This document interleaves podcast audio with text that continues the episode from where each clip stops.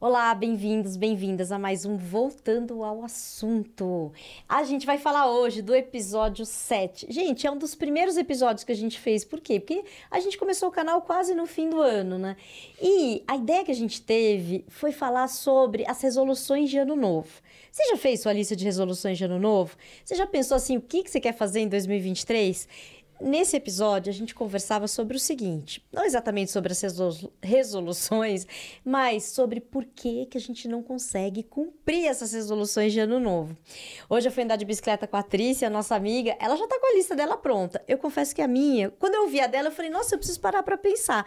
Mas a primeira coisa mesmo foi pensar, nossa, como esse episódio é útil. Porque é um episódio que todo fim de ano eu falo, nossa, lá vamos nós de novo. Afinal de contas, né? Por que, que a gente faz a resolução e depois não consegue cumprir? Esse era, esse era o tema, né? É...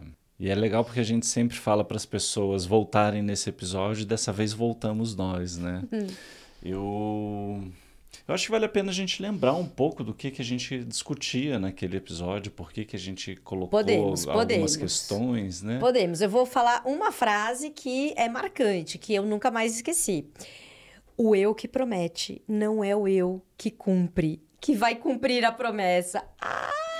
Essa foi uma das coisas que a gente falou lá. E depois, é, eu acho que isso foi muito marcante. E outra coisa, o que mais que a gente falou lá?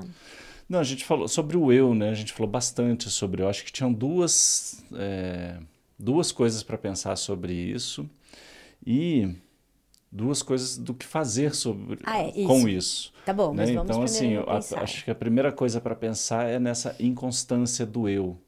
Né? A gente tende a pensar é, o eu como algo que dura no tempo, que dura no espaço, né? Uma coisa que a gente tem domínio, que a gente Eu ia falar que tem controle, né? Isso. Assim, eu sou eu, eu faço essa lista e eu tenho controle sobre mim, isso, portanto, sobre Não, a lista. Eu tô fazendo né? a lista, eu tô fazendo a lista, né? Óbvio ah, que eu lembrei, vou cumprir. Lembrei, a frase no quadro novo era no a quadro frase... novo? O quadro novo? Olha que ato falho. No... ano novo. Pô, eu li ali ano novo, ó. A frase era aquela frase do Freud o eu não é senhor em sua própria morada. Uhum. Que é uma frase misteriosa para quem está entrando em contato pela primeira vez, mas ela fala justamente disso, né? Você acha que é você que é dona dessa casa que se chama de eu, né? Isso. Não, é. É, assim, o eu é uma instância do psiquismo bastante. É, quer dizer, eu acho que o narcisismo cumpre uma função muito importante na construção, na constituição do eu, né? E, e o narcisismo é uma marca do eu. Né? Então é, é muito difícil, acho, é, num primeiro momento, a gente é, se acostumar com essa ideia de que a gente não domina o nosso eu, que a gente não controla o nosso eu e que o nosso eu é quase uma coisa, quase como fumaça, assim, uma coisa meio efêmera que some e aparece. Né?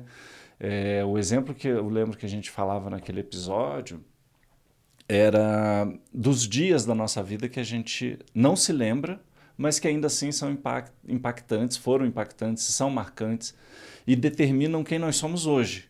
Né? Uhum. Né? Mas quanta coisa que a gente não vai se lembrar. Faz um teste rápido assim. Você tenta lembrar o que, que você almoçou há duas semanas. Muito difícil a gente lembrar. Né? Por, acaso alguém pode até lembrar, mas não vai lembrar um outro dia, alguma coisa que aconteceu. Né? Assim, é, tem muita coisa que escapa. E são essas coisas que vão constituindo o eu. Né? Mas eu acho que tem um, um, uma força dentro da gente que faz a gente acreditar muito nessa instância.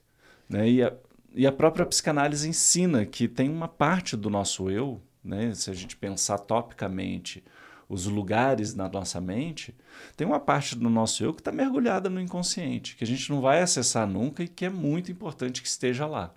Então, mas você usou o verbo, né? Você falou assim, ah, a gente precisa se acostumar com essa notícia. Eu usaria vários verbos, assim, do tipo, a gente precisa se acostumar, a gente precisa descobrir, porque é uma notícia que não está no mundo. Eu só fui descobrir essa notícia trabalhando com você. Eu não fazia ideia disso. É, então, a gente precisa se acostumar, ou primeiro precisa descobrir, depois se acostumar. Eu acho que tem uma parte assim, você precisa aceitar.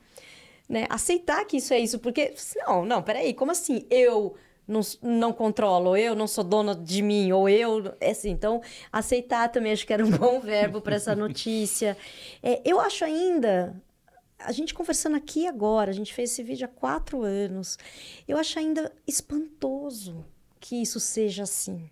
Uhum. Eu não passo meus dias pensando assim, eu passo meus dias pensando que eu sou eu, que eu tenho um eu, que isso é uma outra coisa que a gente falava no vídeo, você tem vários eus, não, pelo amor de Deus, né? É, gente, essa, essa parte eu acho que a gente tomou assim bastante livre para poder pensar, então, já que o eu tem muitas dimensões que a gente não conhece, então por que não pensar que ele tem muitas dimensões ou muitas manifestações de si?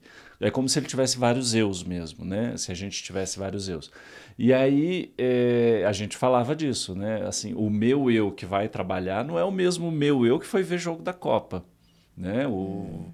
São comportamentos diferentes, são sentimentos diferentes, são sensações diferentes, são é, energias postas em funções diferentes. Uhum. Né?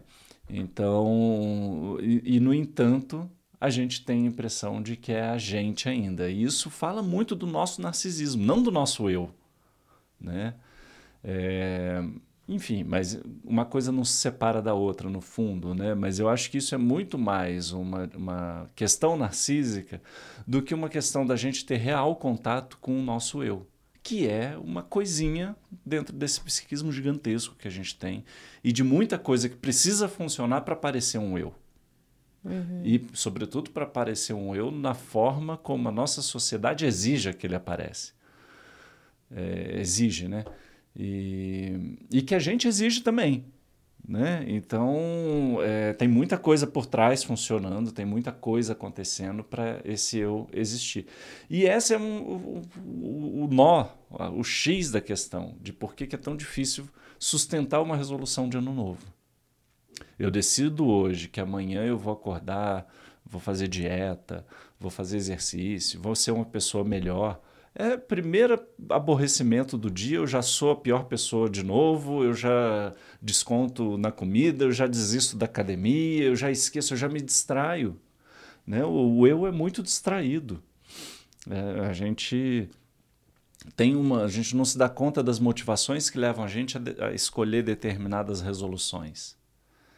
É no final do ano que a gente faz um balanço da vida, que a gente pensa o que, que a gente fez nesse ano, que a gente pensa no que nós gostaríamos de fazer para o próximo ano. E a gente começa a fazer esse, esse, esse ajuste de contas, e aí, motivado por um, um remorso, uma culpa, uma esperança, alguma coisa, a gente entra num estado motivado e faz um monte de decisões. Mas a gente não conta que, de repente, quando o ano começa, a vida começa, a gente é sugado de novo por todas as demandas, por todos os compromissos, a gente se cansa, a gente se desmotiva. E aí, esse eu que está lá lidando com o dia a dia, ele vai.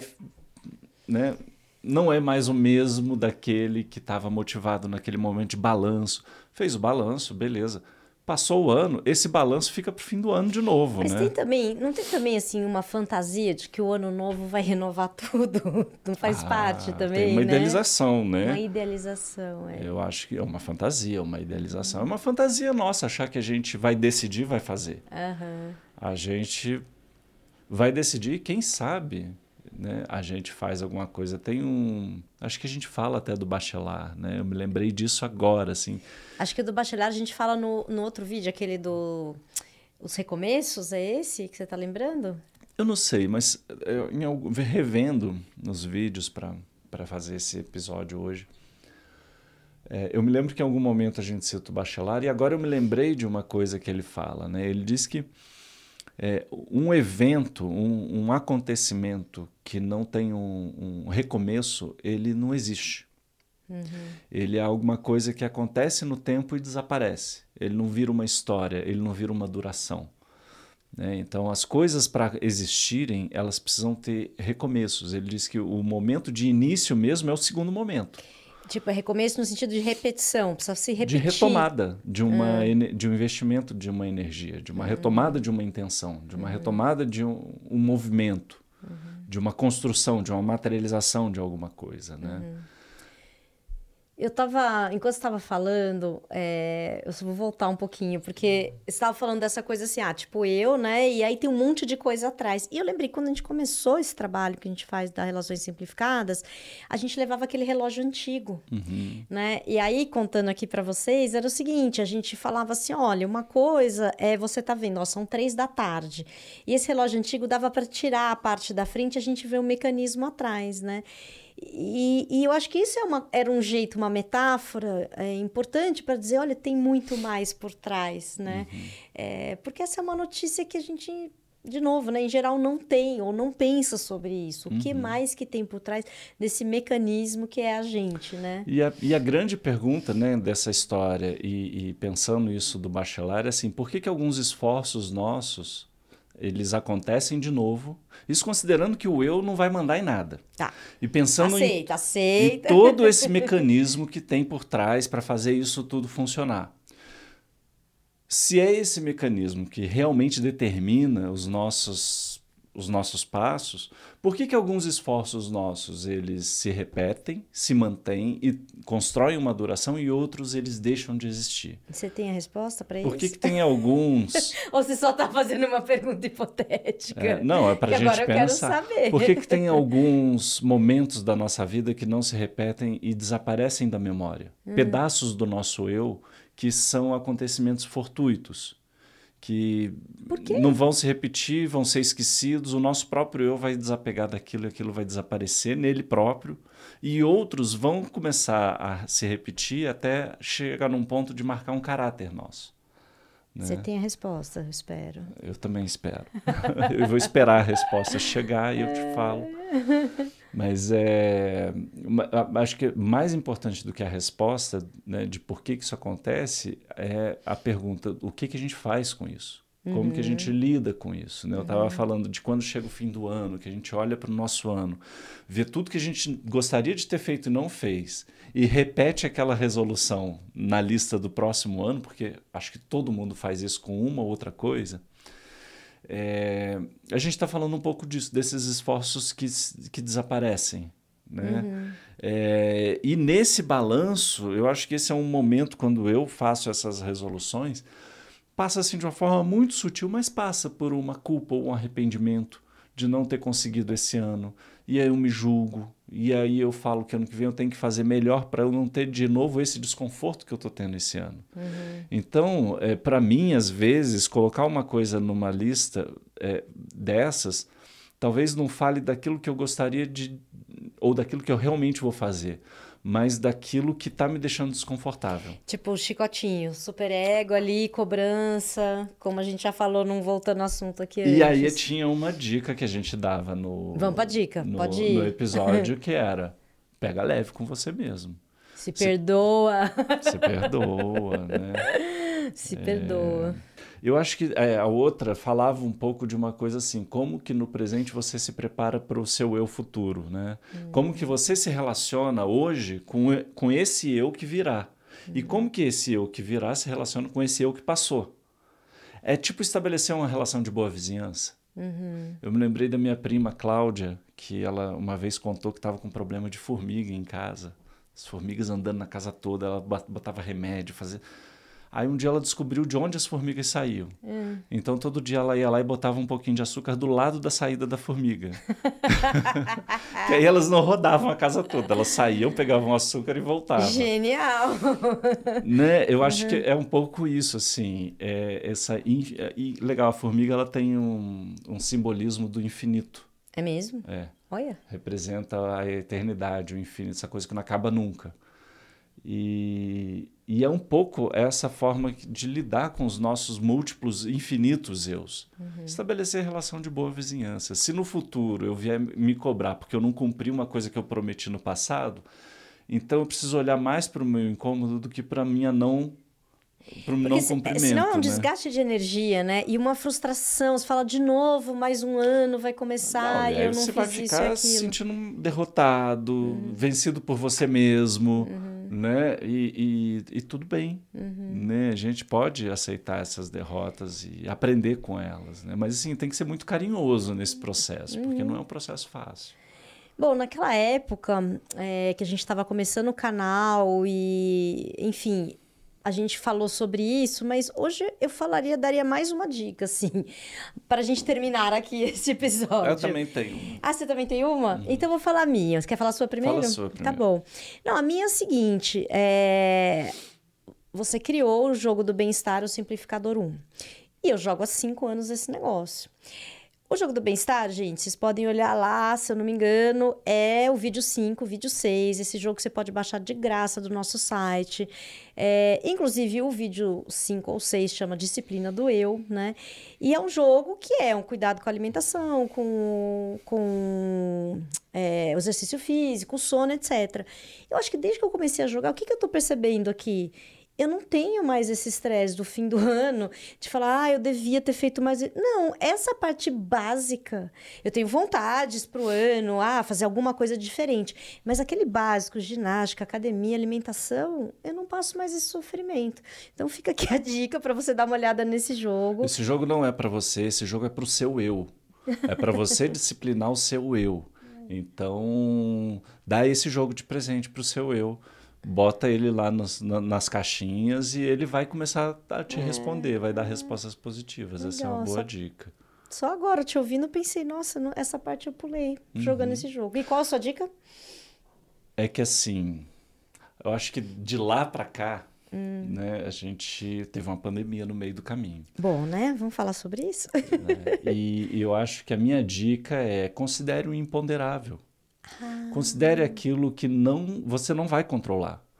Né? Você pode ter todos os melhores planos, os mais realistas do mundo. O imponderável acontece e os seus planos vão por água abaixo. E isso é dolorido.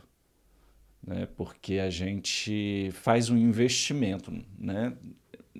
numa intenção e depois a gente tem que desinvestir. Né? Uhum. Freud falava que é, ninguém desfaz um investimento libidinal de bom grado. Né? É, dói, não. Já agora que eu já estou toda colocada ali, que Isso, eu apostei nisso. Você botou seu amor, sua intenção, sua, sua vontade, né? Tudo uhum. isso, né? É investimento libidinal, investimento de energia que movimenta.